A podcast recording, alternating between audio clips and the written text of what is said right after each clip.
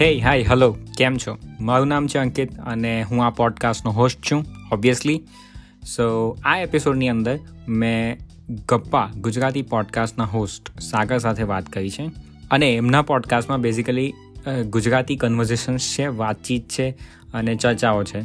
અને મને પર્સનલી આવી કન્વર્ઝેશન સાંભળવાનું વધારે મજા આવે છે, જેમાં બેથી વધારે લોકો એકબીજા સાથે વાત કરતા હોય, કોઈ ટોપિક ઉપર ડિસ્કસ કરતા હોય. તો જો તમને પણ આ રીતના પોડકાસ્ટ ઇન્ટરેસ્ટિંગ લાગતું હોય અને તમારી ગુજરાતીમાં સાંભળવું હોય, તો આ પોડકાસ્ટને સબસ્ક્રાઈબ કરી લેજો. એની લિંક ડિસ્ક્રિપ્શનમાં આપી છે. અને ત્યાં સુધી મારી સાગર સાથે થયેલી આ ચર્ચાનો એક ભાગ સાંભળો અને એન્જોય કરો.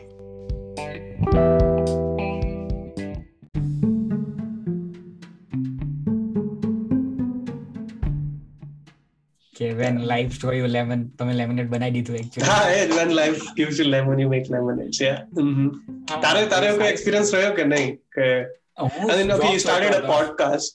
નહીં નહીં એ લોકડાઉન લોકડાઉન તો હજુ પણ અમારું ચાલુ જ છે. બધી વસ્તુ ખુલ્લી છે પણ લોકડાઉન ચાલુ છે એવું છે. પણ એક્ઝેક્ટ લોકડાઉન ના ટાઈમે હું જોબ શોધતો હતો. કારણ કે જસ્ટ મતલબ મારું કોર્સ પત્યો એપ્રિલમાં અને લોકડાઉન ચાલુ હતું તો હવે ફૂલ ટાઈમ જોબ જોઈએ ત્યાં થોડા ટાઈમ થોડા સમય તો ગવર્મેન્ટે સપોર્ટ કર્યું કે હવે કહ્યું કારણ કે મારી જોબ પહેલેથી હતી પાર્ટ ટાઈમ સ્ટારબક્સની અંદર એટલે એ ઘણું સારું કે એ લોકોએ મતલબ અમારું ધ્યાન રાખ્યું બાકી તો ઇન્ટરનેશનલ સ્ટુડન્ટ એટલે હવે એટલું બધું કોઈ ધ્યાન નહીં રાખે પહેલા આપણા સિટીઝન ને એ બધું ચાલતું પણ આઈ થિંક થોડા લકી અમે થઈ ગયા કે થોડો સપોર્ટ મળી ગયો ત્રણ ચાર મહિના અને પછી જોબ મળી ગઈ એટલે હું અહીંયા આવતો રહ્યો એટલે અહીંયા આવીને ફરીથી નવેસરથી બધું પાછું કેનેડામાં પહેલી વખત આવ્યો એના જેવું બધું. અરે યુએસમાં શું સીન થયો હતો કે જ્યારે ઓગસ્ટમાં સેમેસ્ટર ચાલુ થયું ને અહીંયા ઓગસ્ટ સપ્ટેમ્બરમાં તો US is like international student જે એફ વન વિઝા પર હોય જે મારી જેમ સ્ટુડન્ટ વિઝા પર તો you have to take in person classes or you have to go back to your country online classes નહીં કે અમે ક્લાસીસ નહીં ગણતા એમ. કે અગર તમારો ફૂલી કોર્સ વર્ક હોય કે તમારા વર્ષના કે સેમેસ્ટરના બે ક્લાસ કે ત્રણ ક્લાસ ભરવાના છે ને અગર તમે ત્રણે ત્રણ કે બે જે બી બે ત્રણ જેટલા બી તમે ઓનલાઈન કરશો તો will not consider you as a student any more કારણ કે ઇટ્સ પછી પાર્ટ ટાઈમ કોર્સ થઈ જાય ને એવું બધું થઈ જાય ઓનલાઈન તો એ એ રીતના પ્રેશર આપતા હતા કે ના તમે પેન્ડેમિક હોય બબ્બે લાખ કેસ આવે છે દિવસના એ તમારે નહીં જોવાનું તમારે ક્લાસમાં જઈને જ ભણવાનું એમ. યા એ તો પેલું પ્રેસિડેન્ટની થોડી આડાઈ હતી ને? ને પછી એમઆઈટી ને હાવર્ડે કેસ કર્યો ને? હા ઘણા લોકોએ કેસ કર્યો ઓબ્વિયસલી અમારે આ કોલેજ પરથી ઘણી સિગ્નેચરીઝ ગઈ હતી but that's that's a thing કે it's like two countries right અને તારી તારી કેપિટલ તાર કન્ટ્રી તું જ્યાં છે એ કન્ટ્રી કેપિટલ હું જ્યાં છું એ કન્ટ્રી કેપિટલ લાઈક પાસે પાસે જ છે. ઇટ્સ ઓલ કેપિટલમાં જ છું અહીંયાથી 10 મિનિટ દૂર ગઈ છે યા યા સો ધેટ્સ ધેટ કે કે ઇટ્સ લાઈક એવું બી નથી કે જીઓગ્રાફિકલી ઇન્ડિયા ને યુએસની કમ્પેર થાય છે કે ઇન્ડિયન ચાઇના કે યુએસ એન્ડ ચાઇના કે યુએસ અને નાઇજીરિયા ની કમ્પેર થાય it's like US Canada which are more or less like sister countries in lot of senses કે વાઇટ ડોમિનેટેડ કન્ટ્રીઝ છે ઇન્ડસ્ટ્રીઝ છે ટેક છે and it's all well to do but still આવા approaches છે yeah. થોડું બહુ વધારે generalisation થઈ જશે પણ કેનેડા બેઝિકલી યુએસ માટે પ્રોડક્શન જ કરે છે ઓર્ડર આવશે અહીંયાથી પ્રોડ્યુસ કરીને પાછું મોકલવાનું છે બસ એ ચાલે છે આઈ મીન એ તો that that that was bound to happen anyway but right કે US became the big uh, hub tech hub કે કોઈ બી hub કરે દો અને then there's other countries કે મેક્સિકો લઈ લો કે કેનેડા કે Central America they are not producing stuff basically કે એવોકાડોસ સાઉથ અમેરિકા થી આવે છે પછી બનાનાસ બી મેક્સિકો ને ગ્વાટામેલન ત્યાંથી આવે છે. બધું એટલે એગ્રીકલ્ચર પ્રોડ્યુસ બી બહારથી વધારે આવે છે અચ્છા. તમે એના ઉપર એક ફૂડ સિક્યોરિટી પર કર્યો છે ને એપિસોડ ઘણા બધા. તો એ કેવી રીતે કહેલું? તમે મતલબ એ બધી ડિટેલ્સ તમે પહેલેથી મતલબ તમને ખ્યાલ હતો કે પછી તમે પોઈન્ટ્સ બનાવેલા હતા કે આના ઉપર વાત કરવાની છે? ઓકે સો ફૂડ સિક્યુરિટી વાળા એપિસોડમાં એવું હતું કે હું જય જય પણ મારી સાથે એને undergrads કર્યું અને સેમ કોલેજમાં master so we and he is one of the more solid guys in the climate environment discussion તો ડિસ્કશન એવું હતું કે ક્લાઇમેટ ચેન્જના લીધે ઘણા ઇમ્પેક્ટ્સ આવશે. એમાંથી food is one of the major impact જે જે બધાને જ અફેક્ટ કરશે. તો how do talk about that તો મેં કઈ ના કર્યું મેં કીધું થોડીક સ્લાઇડ્સ કાં તો કોઈ બી રિપોર્ટ જે યુએન ના કે એફએઓ જે ફૂડ એન્ડ એગ્રીકલ્ચર ઓર્ગેનાઇઝેશન છે કોઈ બી ક્લાઇમેટ આઈપીસીસી જે છે inter intergovernmental panel for climate છે એના report I just open up અને સ્ટાર્ટ ઓર્ગેનિક ડિસ્કશન અને એમાંથી હું મારા ટેબ્સ સ્વિચ કરીશ ને મને કોઈ સારું ફિગર દેખાશે ને તો હું એનો તને ડેટા ગઈશ ને then will kind of start chatting more about that તો એવું કોઈ પર્ટિક્યુલર પોઈન્ટ નહોતો કે કે ભાઈ બે હજાર પચાસમાં માની લો ત્રણ ડિગ્રી કે બે ડિગ્રી ટેમ્પરેચર વધ્યું. અને ટેમ્પરેચર વધવાને લીધે ઇન્ડિયામાં વીટની જે ઈલ્ડ છે ઈલ્ડ મતલબ કે તમને એક એકર ઉપર માની લો પાંચ ટન વીટ મળતો એની જગ્યાએ પાંચની જગ્યાએ તમને સાડા ત્રણ ટન વીટ મળશે. Whatever I don't know the numbers but that's the thing તો એ જે ડિફરન્સ ના લીધે ઓવરઓલ ઇફેક્ટ કેટલો આવશે?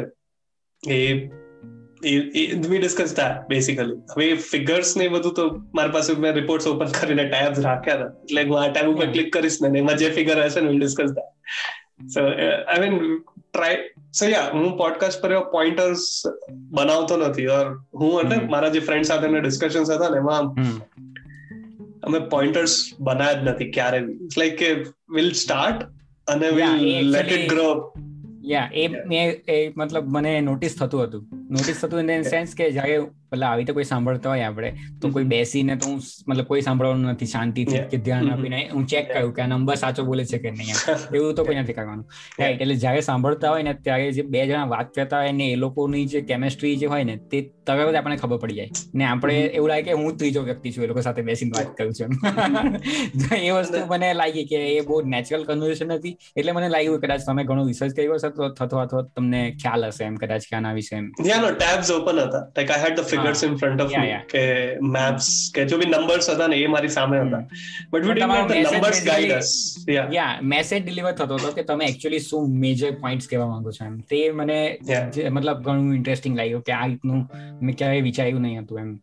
કે કે numbers will be there. We'll use numbers yeah. as a material but not as a guiding yeah. point. કે the numbers are not driving us.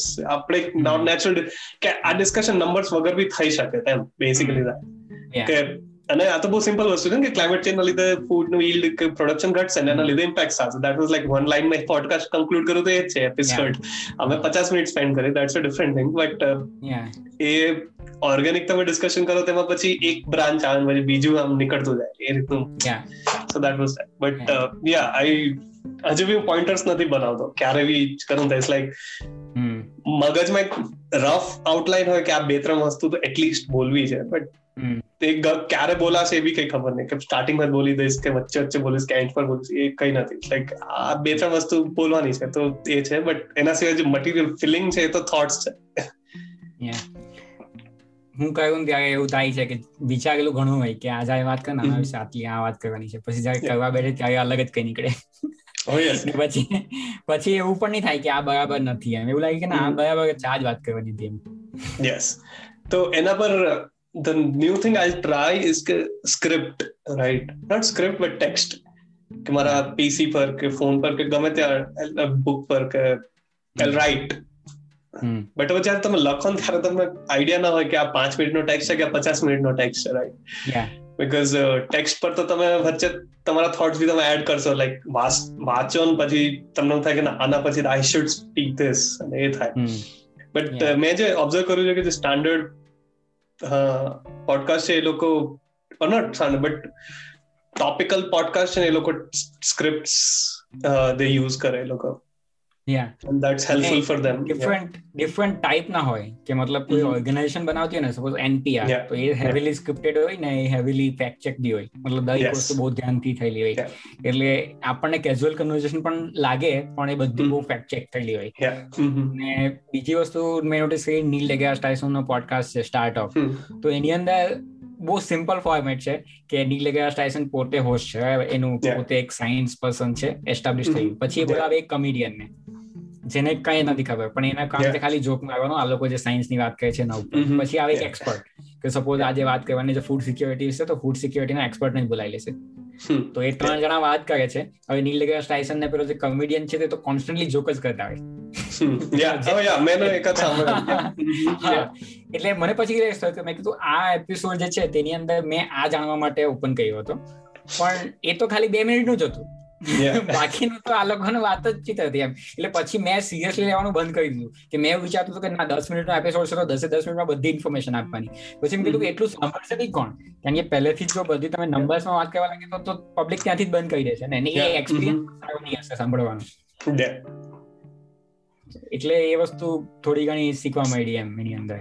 એટલે એ જ કે facts are the pivotal points of your pod of any discussion but they are not needed.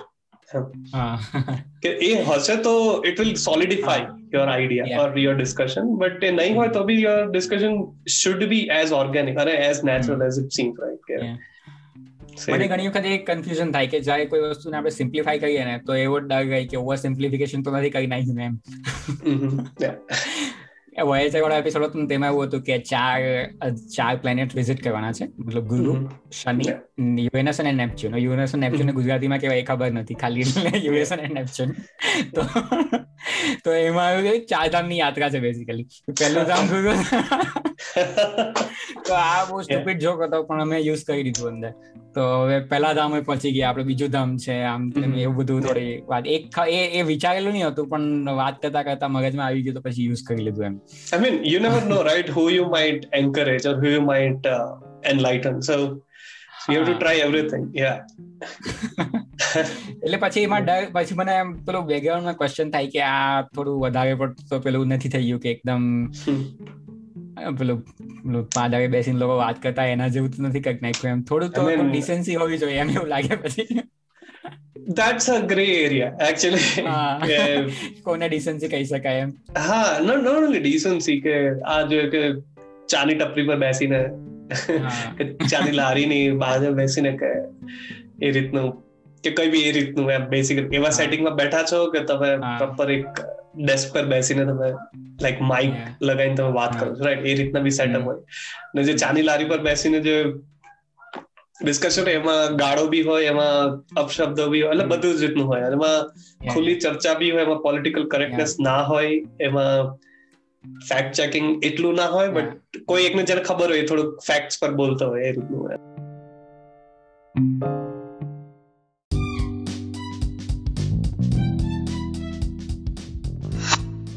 Okay તો that's it for today and thank you so so much કે તમે આ પોડકાસ્ટને અંત સુધી સાંભળ્યો. હા, તો આપણા શ્રોતાગણને આપણે તાળીઓના ગડગડાટથી વધાવી લઈએ.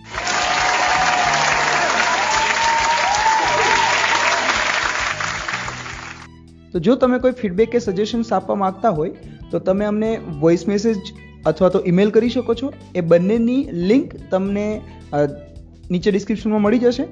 તો મળીએ ત્યારે નવા એપિસોડમાં નવી વાતો સાથે. Thank you.